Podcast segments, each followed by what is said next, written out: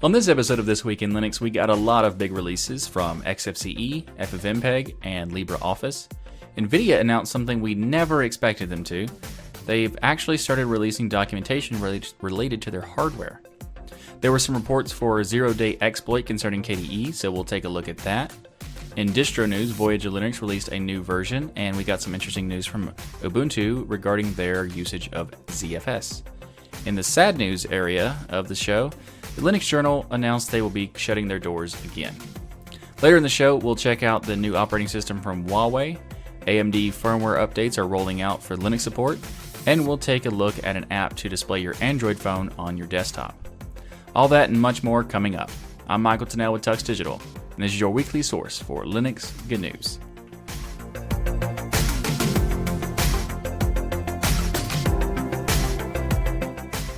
This episode of This Week in Linux is sponsored by DigitalOcean. DigitalOcean offers the simplest, most developer friendly cloud platform. It's optimized to make managing and scaling apps easy with an intuitive API, integrated firewalls, multiple storage options, load balancers, and more. You can get all this plus access to the world class customer support for as low as $5 per month. DigitalOcean also has 2,000 cloud agnostic tutorials to help you stay up to date with the latest open source software, languages, and frameworks. You can get started on DigitalOcean for one month for free with a $50 credit by going to do.co slash tux. That's do.co slash tux.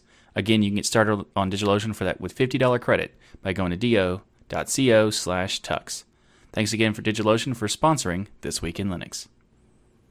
So, up first in the show is some really great news, and that is XFCE 4.14 has been released.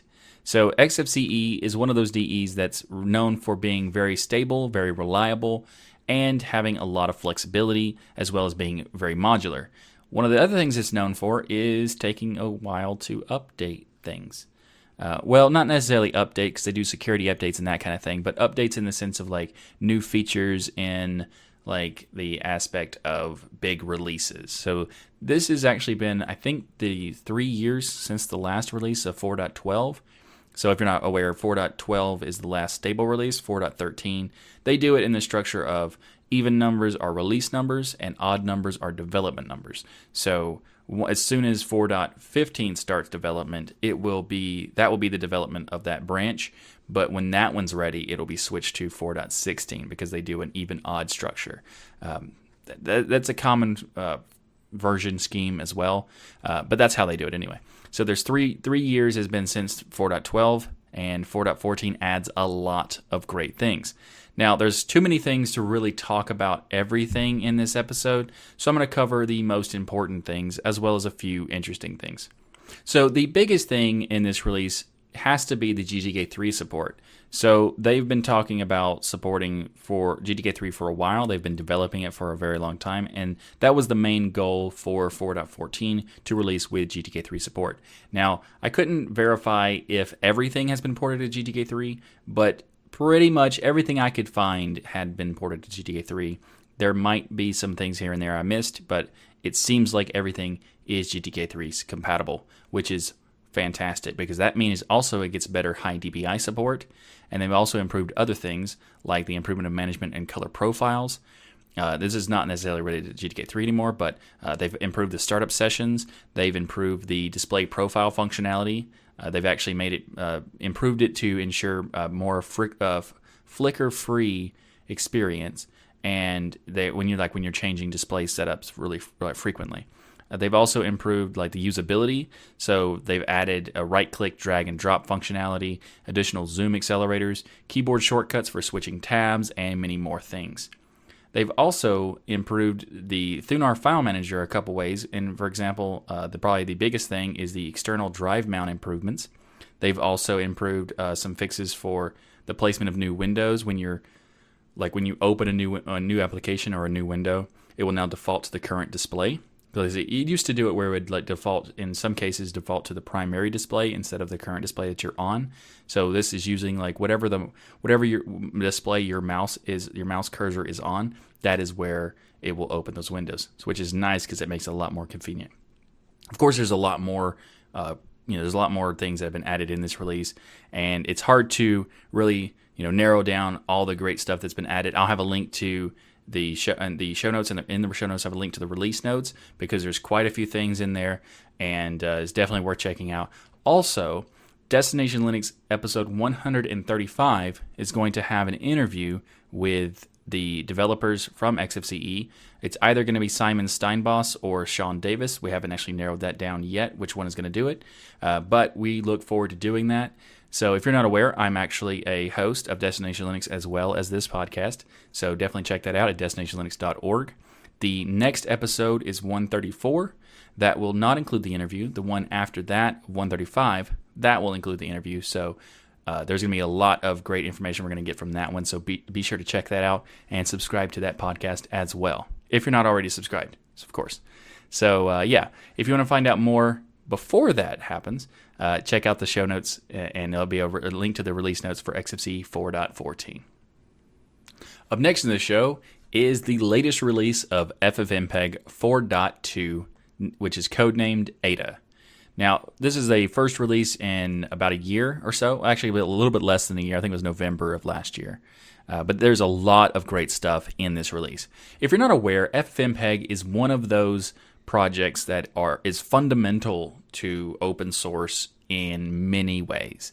So FFmpeg is a decoder and an encoder for audio, video, just multimedia in general. You can do so much with FFmpeg. It's kind of ridiculous and at the same time how awesome it is. But it's also kind of ridiculous in the sense that a lot of people don't know that FFmpeg exists or what it's for and that kind of thing because it's one of those huge projects that doesn't really get a lot of attention. Because if you use a video editing or you use audio editing or whatever, almost it's almost guaranteed. I wouldn't say completely, but 9 out of 10 times the application you're using is going to use FFmpeg in the backend to do all the rendering and all that stuff for you.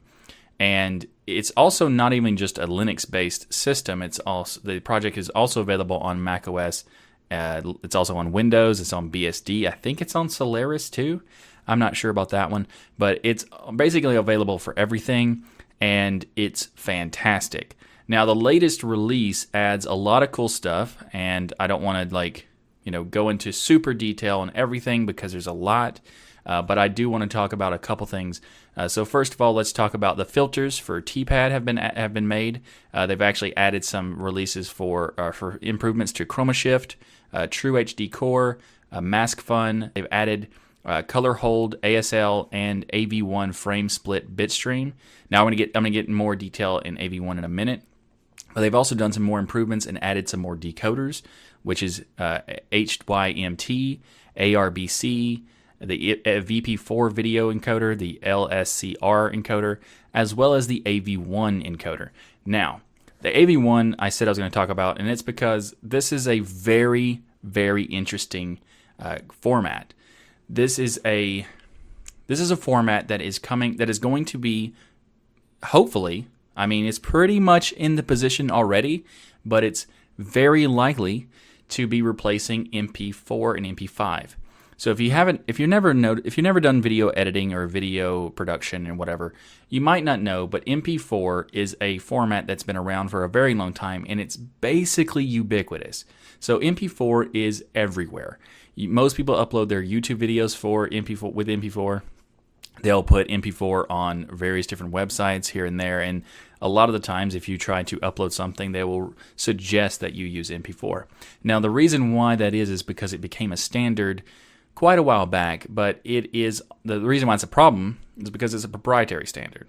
And MP5 that will be replacing MP4 is also a proprietary standard. Now, AV1 is not proprietary, it's a completely open source uh, format and it is trying to become position itself as the standard. Now, the reason why I'm excited about this is because it likely will be because of the people backing it as well as the performance that it offers. So it's going to be less file size than MP5 and it's going to be a better performant than MP5 as well as having better quality uh, visuals. So like a better bit rate and everything. So I'm super excited about it. So AV1 is the AO AO Media Video 1 format and code encoding and it's going it's being actually backed by all kinds of things like Netflix, Amazon Prime's using it, their uh, YouTube's using it. All kinds of different companies are backing it, which means it has a very, very high likelihood of it supporting or becoming the standard. Uh, so this is awesome that FFmpeg is supporting it because FFmpeg is uh, you know a very important project for the Linux ecosystem as well as just in general. Uh, so it's really great that they're doing that. They also they're doing support through something I like to just it's just fun to say for me. They have a library called uh, DAV1D, or as I like to say, David, because I think that's fun. It probably isn't supposed to be that, but I think it's fun, so I do it anyway. So library lib David. Anyway, so AV1, super excited about the support for this because it means we can do a lot of stuff with this uh, particular encoding feature, and it makes it a lot easier to support AV1 going forward for things like Kdenlive and um, all the other editors like Shotcut and OpenShot and etc. So I'm super excited about that, and I can't wait to try it out.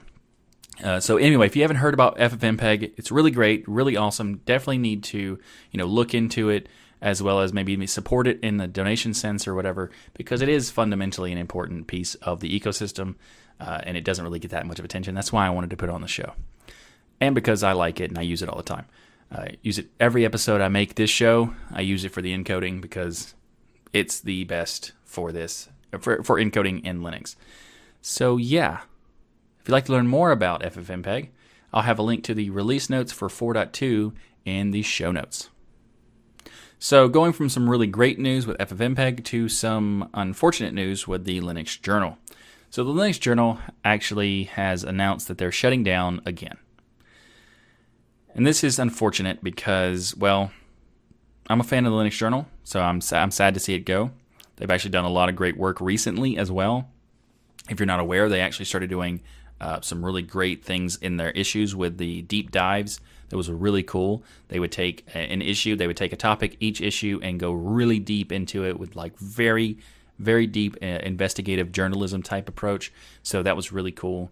They also started doing some podcasting, which was great to see. They've actually they haven't been doing the podcasting that long, so it's weird that it's you know they didn't have they didn't seem like they had that much time to build up their new uh, platform and new system before it was killed. Uh, and the and the thing that the thing that actually annoys me the most about this particular topic is how sudden it was. Like the August issue of Linux Journal was uh, was released a couple days before this announcement. The same thing with the podcast, uh, their podcast for the Linux Journal. They issued a new a new episode, and then then it's dead, and then they announce it's dead. So it seems like the company who owned the Linux Journal came in and just killed it without any warning. Now, I'm not saying that that's true because I don't know for a fact. I have not had that confirmed by an employee of Linux Journal, but it does appear as that's the that's what happened because all of a sudden they were making content and then they weren't. So I don't know and it's and it's it's a shame because a lot of the stuff they've been doing has been really good, and they've actually been like tweaking a lot of things. Like they added a new a new website, they added a Patreon system, they they did a, like a lot of cool stuff with the podcasting and the deep dives and stuff like that. So it's it's kind of a shame because it doesn't seem like they had enough time. I mean, they've made some missteps and hired some people that weren't that good at writing, of course, but like you know mistakes here and there happen, of course, but at the same time, they also uh, hired a lot of great writers, like the guy who wrote the article both times for the closing of the of the the um, magazine. This particular uh, article that about the announcement is actually kind of funny. Now, it's a it's it's sad news, sure, but the article was written pretty well, and it was pretty funny because his he he gave an analogy of you know how if you're going to a meeting or you're hanging out with your friends and all, whatever, and you you decide to both leave and you say your goodbyes and then you start walking away, but you're walking in the same direction and it's super awkward. That's kind of like what this is. And I thought that was a fantastic uh, analogy for this situation because they already said goodbye and now they're going to have to do it again. And it's a little bit more awkward from this time. And uh, anyway, I just think that was that was pretty funny.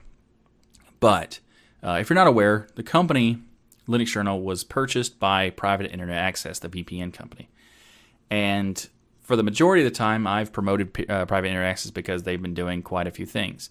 This particular thing annoys me. Uh, because it was so sudden and because it seemed it came out it seemed to be like out of the blue uh, it's weird because I also don't think they had enough time because the whole thing, their whole reason Linux Journal was closing the first time, which was way back in uh, December of 2017, which is not way back actually, technically way back in the terms of this podcast because it was actually episode 16 that I covered that. Uh, we're on episode 78 now, so way back in terms of this podcast, but not. It's only been like a year and a half, a little bit over that, and it's I don't think that's enough time for you to completely restructure a company that is based on a medium that is essentially dead, like magazines. Because Linux Journal's been around for a very long time, since 1994. So that's ridiculous in terms of, you know, consistency of a company, especially with a magazine, because magazines is a dying medium, if not already dead. Now, some people would argue it's already dead. Some people were saying it's there's still some magazines around, so it's technically not dead. But whatever, it's basically dead. So they have to restructure everything in how they do stuff. And I do think that Linux Journal does a did a good job. And I'm just you know I'm just I'm just sad. I'm just disappointing that they're that, that disappointed that they did this. Uh, you know, in a random sudden killing of it. And uh, it kind of makes me feel a little bit annoyed by Internet Access because they came around. They came out the first time saying that they're rescuing and they're saving the company, and they didn't really get. I don't think they gave it enough time because they were changing quite a few things, and I think they had a lot of potential to, you know. Anyway, I'm sad to see it go. I wish all I wish them all the best, everybody involved, and uh, yeah. So um, that's it. Bye to the Linux Journal. It's been great having you around and all the great content um, that you've made. So,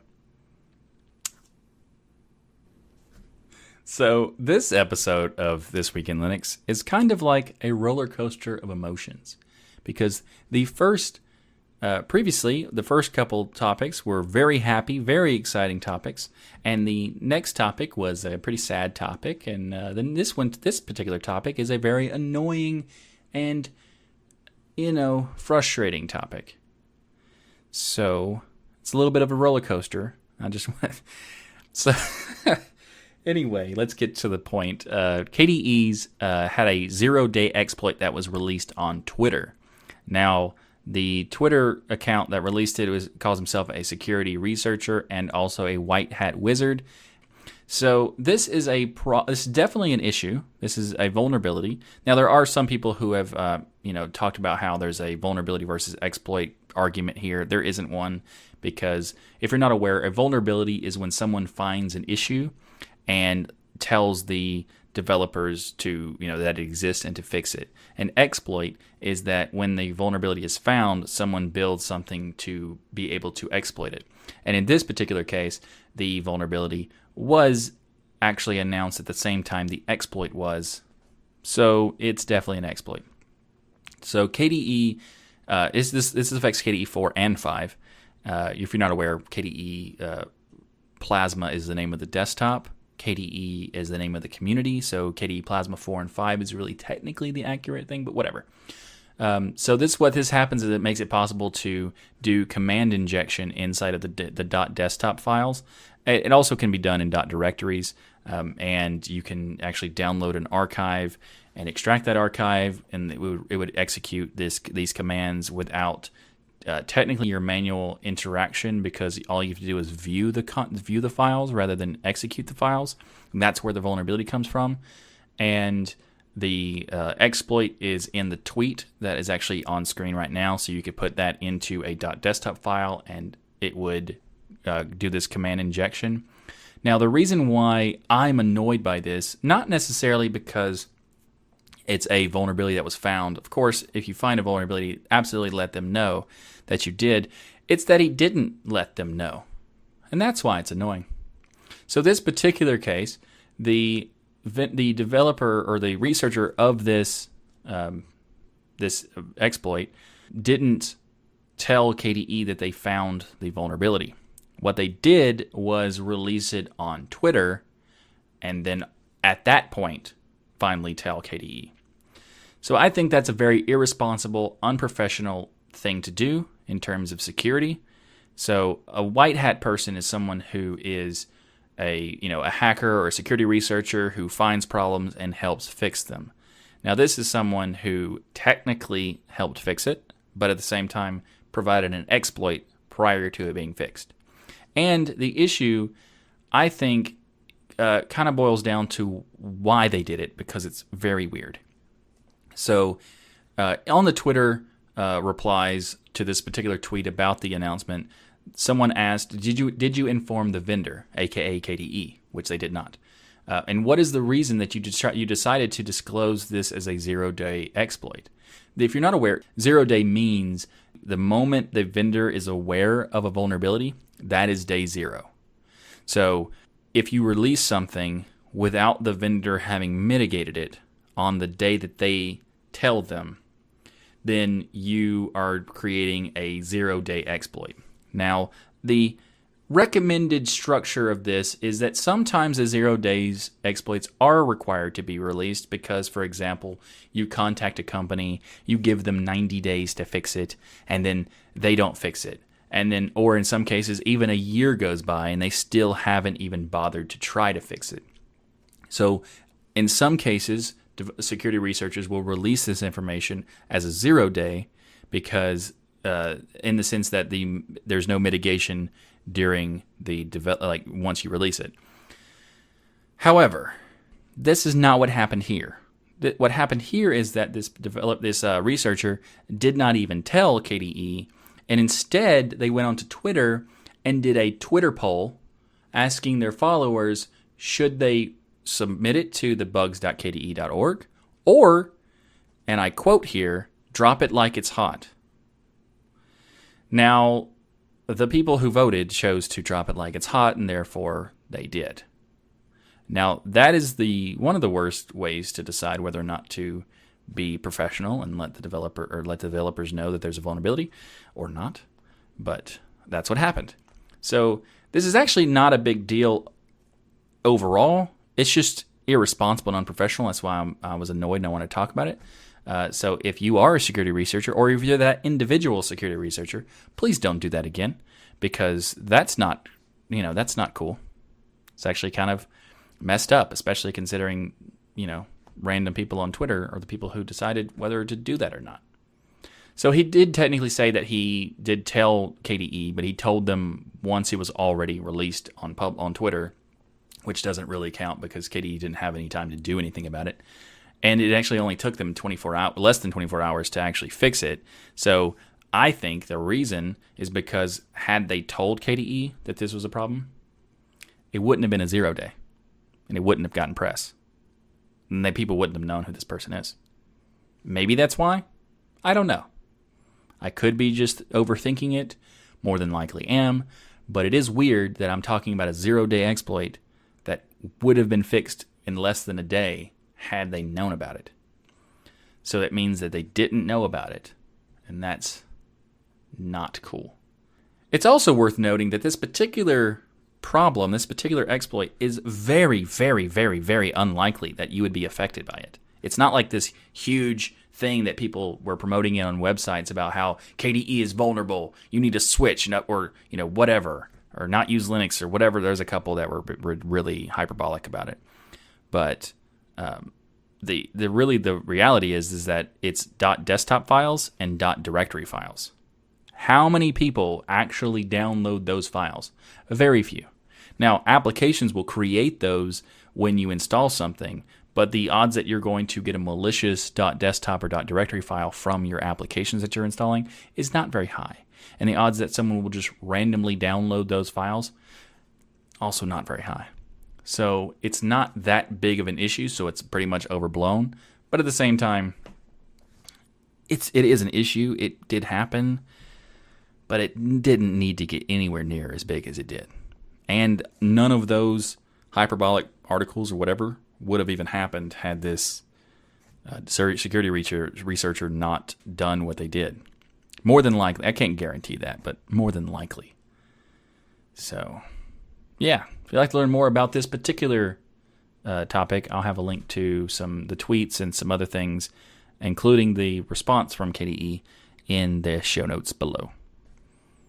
So we're on another loop for that uh, that roller coaster of emotion, and that is LibreOffice 6.3 has been released, which is fantastic. 6.3 is mostly a uh, maintenance and bug fixes release, but they've actually added a lot of cool features, including they've done some features for uh, improvement for uh, performance of opening files, which is awesome because they've they say that based on their testing that up to 97% faster at opening files which is really good. They also gave an option for redacting uh, different things inside of a, a, document for hiding sensitive information. That's pretty cool. I mean it's not necessarily that you know important it doesn't seem like an important feature but it totally could be if you wanted to share a document with someone but you didn't want them to have some specific information but you did want them to have the other content you could just hide what you didn't want to show and they give you options to do that which is really cool. They've also made better layout providing more space for working on your document which is good because they made it better for like the margin era area and that's nice. They've made it where the page backgrounds now cover the entire page, not just up to the margins, which is really good because it makes it a lot easier to customize and make t- uh, templates for your stationery and that kind of thing, which is really cool. And they've also done some more uh, improvements to autocorrect, uh, spreadsheet tabs. They've improved the calculations and additional options for calculations. They've be- made better support for Microsoft uh, files. They've been like the compatibility with Microsoft Office files, like doc files and Excel files and that kind of thing. So it's really, really cool. And uh, if you'd like to learn more about this release, I'll have a link to it in, in the show notes for LibreOffice 6.3. Up next in the show is some more um, roller coaster stuff because this is good news and also a little bit of like I mean, not it's not bad news. It's just good news that has a little bit of an asterisk associated to it. And that is the AMD Ryzen 3000 series BIOS updates are now arriving. So there's the other various companies are releasing the updates to make it uh, where if you didn't hear about this in a pre- previous episode we talked about how the AMD Ryzen 3000 series was having issues with booting Linux but only in newer distros. So for example if they were using Ubuntu 1804 they would be totally fine because AMD tested on 1804, but they didn't seem to test on newer things. So there was some uh, newer versions of systemd, and that kind of created some issues in various different distros. So if you were an Arch user, or if you even used Ubuntu 1904, you wouldn't be able to use the new hardware, which is really really weird. Because one of the big things about um, using AMD is that the drivers are not available on some distros because they are connected to the Mesa drivers and the kernel drivers. And because of that, the newer distros usually have better support, except for this time. So it's really weird.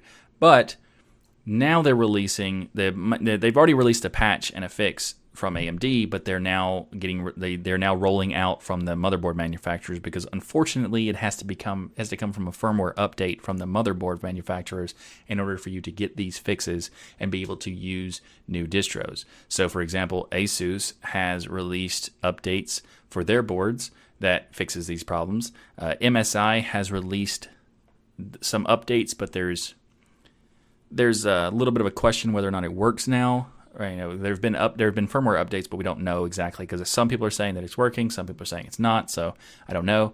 Uh, there's also other uh, there's other manu- manu- manufacturers that are not haven't done the firmware updates yet. So anyway, it's good that this is rolling out now, uh, but it's not fully rolling out. So a little bit of an asterisk right there.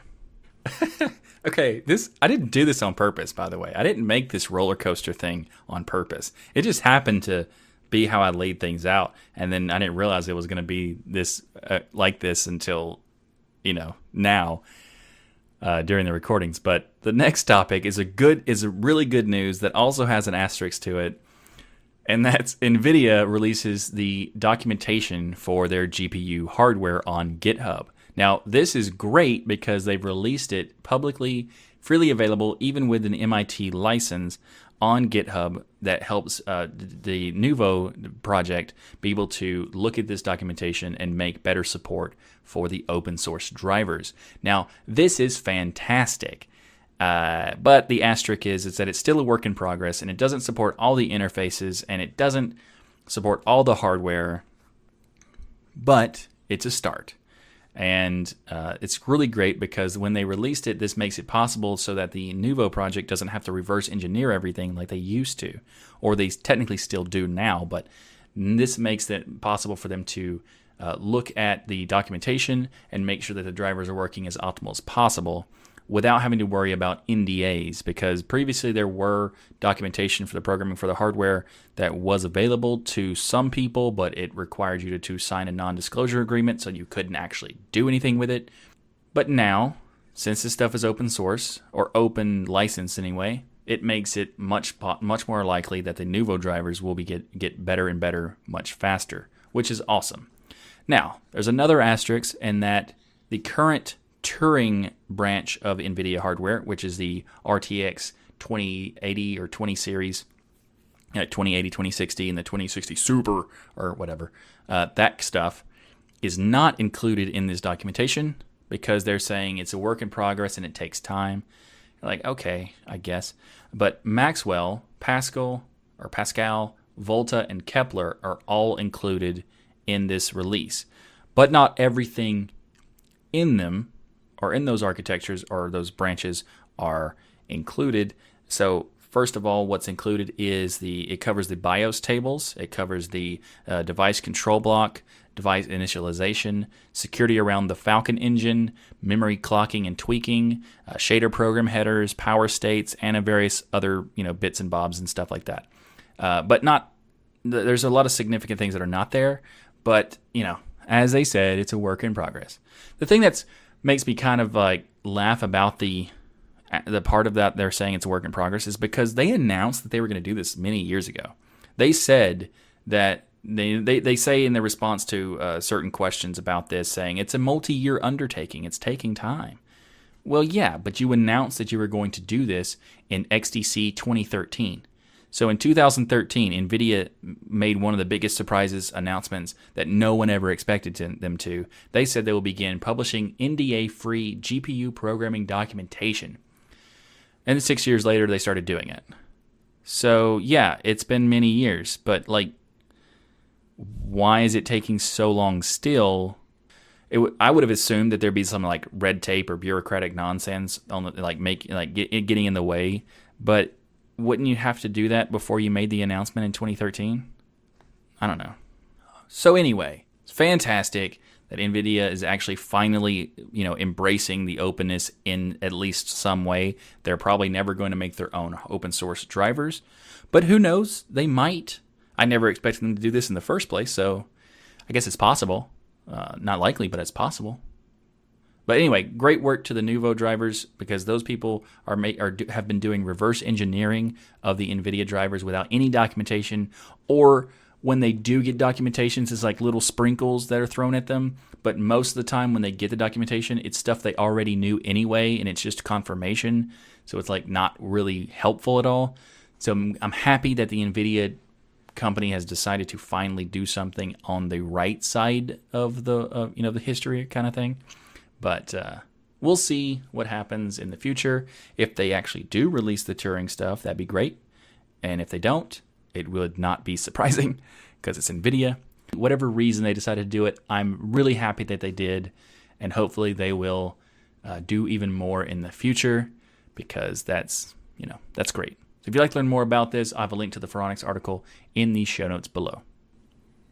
So I just want to take a brief moment in the show to let you know about some stuff regarding the community that has been built around the Tux Digital channel as well as the Destination Linux podcast. So if you're not aware, I'm actually a, not only a host of This Week in Linux, I'm also a host of the Destination Linux podcast, which you can find out more about that podcast by going to destinationlinux.org. Now, I wanted to talk to you about the Telegram group and the Discord service. Well, there's actually all some other stuff. There's like an IRC chat room. There's a Steam group for both. There's a bunch of other stuff that you can check out by going to uh, destinationlinux.org slash contact and tuxdigital.com slash contact. But I wanted to let mention the the Telegram group uh, because there's a lot of great conversations that happen in both the Tux Digital group as well as the Destination Linux group, and it's a very friendly, uh, very friendly, very friendly group, and it's really it's a lot of fun. So if you want to check it out, you can go to tuxdigital.com/telegram and destinationlinux.org/telegram.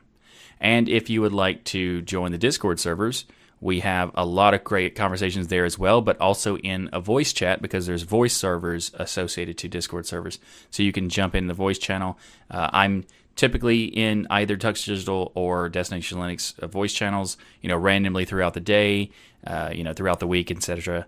It's not there's not really a specific time that I show up on those, as well as there's not a specific time that a lot of people show up. But I do periodically uh, show up quite a bit in those channels, so be sure to check that out. Uh, disc, uh, destinationlinux.org slash discord and tuxdigital.com slash discord. So I hope to see you there.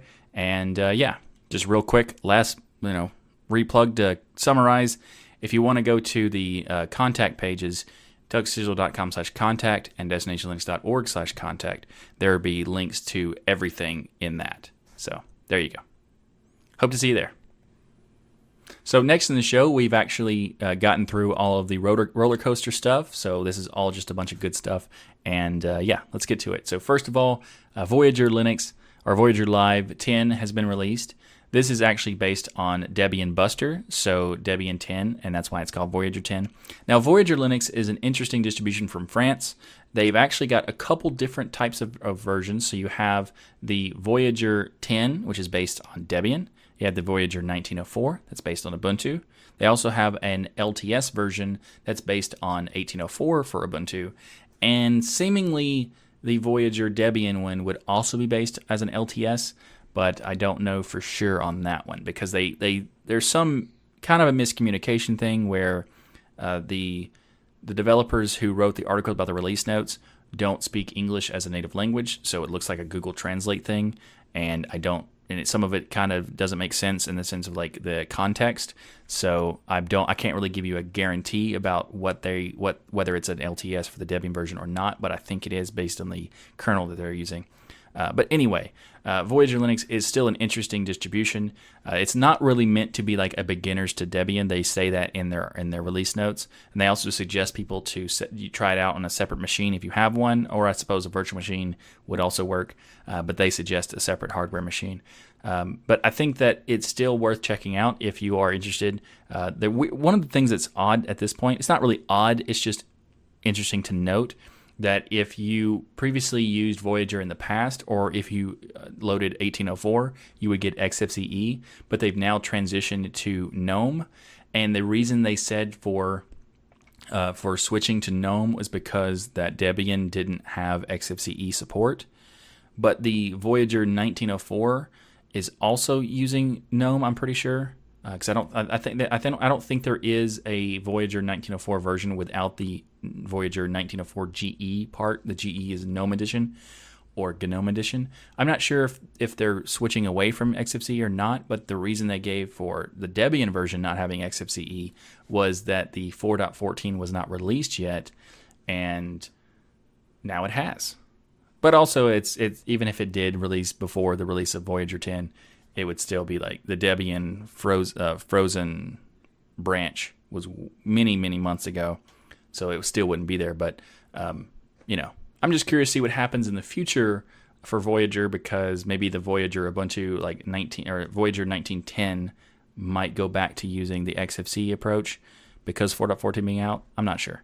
It's still worth uh, checking out if you if you want to. Uh, you know, just a little bit. They do say it's not for beginners, so if you do want to check it out, just you know keep that in mind. But I'll have a link to the latest release in the show notes below.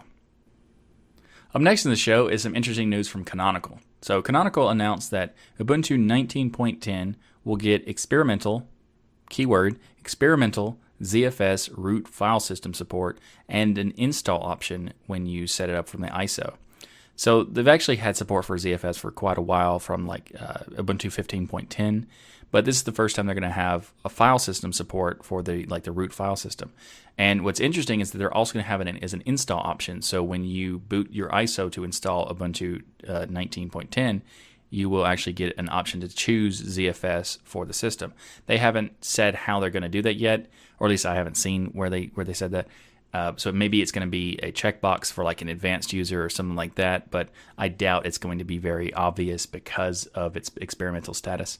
Uh, but it's still very, very interesting. So I'm looking forward to see how they do that and how it worked out because ZFS is a really interesting file system. So I am definitely interested in checking that out. So Canonical's Didier Roche, uh, I think it's how you say his name, I wrote a blog post about it uh, on the official Ubuntu blog about the ZFS support intentions for Ubuntu 19.10. He uh, reaffirmed their belief going back years that they're acting within the rights, also about the rights granted in the compliance with the CDDL and GPL. Now, there's that's one of the biggest uh, hurdles that a lot of distributions have talked about whether they should support ZFS or not, uh, because the, there's some there's some language in the CDDL that kind of con- conflicts with the GPL in theory. I mean, not actually. It's not like a direct conflict, but it, it's it's the the waters are muddied enough where a lot of distributions just chose not to support it, and other distributions have said, you know what, we're we're just going to support it, whatever. Uh, and Ubuntu is one of those. Uh, so they're saying that they're acting within the rights granted and, and are in compliance with that with both of those. So they're able to offer ZFS on Linux support within their kernel package as a built-in kernel module. Uh, so this is going to be currently for Ubuntu 19.10 or Eoan Ermine I don't know. They uh, they're going to be using ZFS on Linux, which is a separate project. It's a, a, completely different project that's working on getting ZFS support on Linux, and they're going to be using 0.8.1 of that particular project inside of the 19.10 release. So I think this is pretty interesting. If you're a fan of ZFS, you might be interested in checking this out when this happens, because uh, I definitely will check it out because ZFS is a pretty cool file system, and you know, if they feel comfortable with the licensing thing. You know, I guess I don't know. I don't really know much about the the problem with the two, uh, but it has been a little bit sketchy over the years. So maybe it's a problem, maybe it's not. We'll see, I guess. If you'd like to learn more about this, we'll have a, I'll have a link to the uh, Ubuntu Insights post about it in the show notes below. Up next in the show is a really interesting app called SCRCPY, or Screen Copy, is what I think they're trying to go for. So, Screen Copy, I'm going to just say that from now on. Uh, they have the latest release is 1.10, uh, but we're not going to talk about the specifics about that particular version. I just want to talk about the application itself because it's a very interesting application. So, this app provides the ability to display and control Android devices connected over USB and even Wi-Fi. Now the Wi-Fi is a little bit more involved. You have to go into like settings of IPs and stuff like that because it uses TCP/IP for that. But it's still pretty cool and it's still possible to do if you would like to. But the USB is just you know plug and go. So that's really cool. It doesn't require root access or anything like that. It supports uh, using it over Linux, Mac, and Windows if for some reason you have those things. Uh, but if you did, you know, there you go. They have support there. So it's a really interesting um, app because it gives you the ability to use your phone on your desktop as if it is just directly with the phone. And it also they've they talked about how light it is. They say it's it's native and displays only the device screen. And it had they claim to have performance between 30 to 60 frames, up to 60 frames, as well as quality of 1080p or above, depending on what kind of phone you have and what kind of hardware you have. They also say that it's very low latency, as uh, at most it's 70 milliseconds, or at least you can get it 35 milliseconds, which is really good. Uh, they have low startup time, saying that about one second it takes to display the first image of the of the device. And they're saying that it's non-intrusive because nothing is left installed on the device when you use it. So, very, very interesting project. If you'd like to learn more, I'll have a link to their GitHub page in the show notes below. Up next in the show is some interesting news from Huawei. So we talked about their previous um, a previous topic about Huawei with their Hongmeng Hongmeng I'm not sure how to say it OS, and uh, they've seemingly changed the name to Harmony OS. Uh, there's not been complete confirmation that that's what's happening, but it does seem like that. Uh, and we've talked about some mobile OSs in the past, like you know, of course, Android, but also the derivatives like Lineage and E that are focusing more on the privacy aspect. And Huawei is a company from China that's having some, you know they've they've had some alleged integration with the Chinese government, so they had some weird PR issues, and they even had some like banning from like sanctions against them uh, from the U.S. government, which meant that some most companies in the U.S. couldn't actually pretty much every company in the U.S. couldn't do business with them, which was then recently lifted a little bit, sort of, but not completely. So it's it's a really complicated topic, and I'm not going to go into all the legal details about that because I'm not a lawyer and I don't really know that much about that particular issue. But uh, what I do know is that it's interesting that Huawei is doing this because they they were kind of forced in a position to have to, and they're doing it very quickly, and they've made some decisions that I think are pretty interesting. So first of all, the most important piece about this, like if if Huawei had announced this OS and not this next piece, I would have not cared at all but they did announce that the Harmony OS will be open source. So it, and it also is going to support a variety of different devices. So the fact that it's open source is very important because you can pretty much guarantee that an operating system from Huawei will be audited very quickly, if not immediately, because and by a lot of different uh, groups because it's going to be utilized heavily because Huawei is like the second most uh, the second largest um, uh, smartphone manufacturer or whatever uh, in the world. So it's going to be used a lot. And they're also going to be using it on routers and TVs and other kinds of things. Uh, so it will most, because it's open source, it will most likely be audited very quickly. They've actually already announced a TV. Like the next day after they announced Harmony OS, they announced a TV that was going to be using Harmony OS. And the specs of that TV look really cool. Uh, they also are going to include a camera in the TV, which I have no idea what that's for. But it's going to have like a pop out camera like some of their phones do. But, you know, I, okay. Uh, probably not the most useful thing or something I would want in my TV. Maybe people do. I'm, I'm going to go with no for me. But anyway, uh, what's another thing that's really interesting about this is that they are saying that the platform will support a range of applications, including HTML5, which that's kind of a given. Uh, also, Linux apps and Android apps.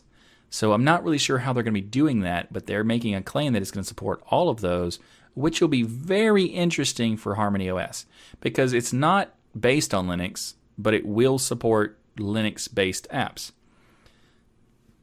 Not sure how that's going to happen, but very interesting to see what happens. I mean, I don't really know exactly what their kernel is, what kernel they're using, but they they call it, they're saying that they're using a microkernel, which the Linux kernel is not a microkernel. So that's why I'm saying it's probably not based on Linux, but we don't know for sure because I, I, haven't found any information about whether or not, or what Linux, what kind of kernel they're using. I mean, so maybe it is, maybe it isn't. But uh, Huawei said that they do they do not plan to replace Android right away, but this is essentially their plan B that being built, and, and they're trying to do like just to make sure that if they have to deal with another ban or some other kind of thing, that they will have something ready to go. But it does seem like they're going to be replacing Android. It just won't be, you know, super fast. As, you know, if if the the sanctions were still up, they would definitely do it quicker. Um, but maybe because they're dropped a little, or not completely dropped, but like a little bit relaxed, makes it easier for them to you know keep using Android. Might make it longer for them to do it. But anyway, it's still interesting, uh, especially considering Google has their uh, Fuchsia OS, which will be replacing uh, Linux as the kernel with their own kernel. So um, if Google does, when Google does this, and Android is kind of put in the back burner, it's kind of a necessity for other companies to have something or to go through go with Fuchsia. So it's definitely interesting to see what happens with Huawei because there's a lot of potential for some interesting things, as well as some very negative things. We don't really know for sure, but I'm really happy that they did open source it because, or they're going to open source it. I don't really sure if they have it or not, but I am uh, very interested in what happens with the audited stuff uh, because you can pretty much guarantee they're going to do, someone's going to do that. Uh, but anyway, they say Android isn't as as efficient due to its redundant codes, outdating scheduling mechanism, and general fragmentation issues, and that's why they're going to do it they so I am definitely interested in what happens. Uh, if I hope you are too, just let me know in the comments below if I should continue to cover uh, stuff like this because technically it's not Linux related, but they're claiming it has Linux app support, so sort of, maybe a little bit, kind of is, uh, whatever. If you are interested and want me to continue to uh, follow this topic, let me know in the comments below. And if you'd like to, to, to check out this current topic, I'll have a link to it in the show notes. And finally, this week we have a new Humble Bundle. And now this is the Coding and App Development Bundle by Packt. So there's quite a few things in here. There's a lot of books. Uh, so I'm not going to list everything, but you can check out if you'd like in the show notes in the description. I'll have a link to this. And there's so if you want to learn web development with Vue.js, Django, WordPress, Angular, jQuery, Node.js, and Laravel, Laravel, I don't know. Uh, or if you want to learn about React and React Native, or if you want to learn uh, Android 9 development and even some books about the uh, Qt 5 form, uh, toolkit, which is the best toolkit. Yeah, check it out if you're interested in developing Qt for sure, the best one. Uh, anyway, there's also quite a few other ones like some .NET stuff and you know some more. But there's quite a few uh, good books about some good languages, not like .NET, uh, but and also some good toolkits like Qt. And uh, if you'd like to learn more, or you'd like to check out the Humble Bundle, for the coding and app development bundle. I'll have a link to it in the show notes and in the description. Now, just to be clear, this is an affiliate link. So if you do want to purchase it, a small percentage or like a commission will be going to the Tux Digital channel as well as the, you know, this, this Week in Linux podcast. So if you do decide that you'd like to check it out, uh, please use the link in the description because that would help me out and I would very much appreciate it. So link in the description uh, for the Humble Bundle, Coding and App Development Bundle by Packt. Thanks for watching this episode of This Week in Linux. If you like what I do here on this show, please like that smash button and be sure to subscribe. If you'd like to support the Tux Digital channel, we have multiple ways to contribute via PayPal, Patreon, sponsors, and many others. You can learn more by going to tuxdigital.com slash contribute. Or you can order the Linux is Everywhere t-shirt by going to tuxdigital.com slash Linux is Everywhere. Or if you're in Europe, you can go to tuxdigital.com slash Linux is Everywhere EU for shipping inside of Europe. We also have ways to contribute without any cost to you by using our affiliate links. You can find links for places like Amazon, Private Internet Access, Humble Bundle, and many more by going to tuxdigital.com slash affiliates. And if you'd like some more podcasting goodness from me, then check out the latest episode of Destination Linux as I'm a co-host of that show. Thanks again for watching. I'm Michael Tunnell with Tux Digital, and as always, keep using, learning, and enjoying Linux.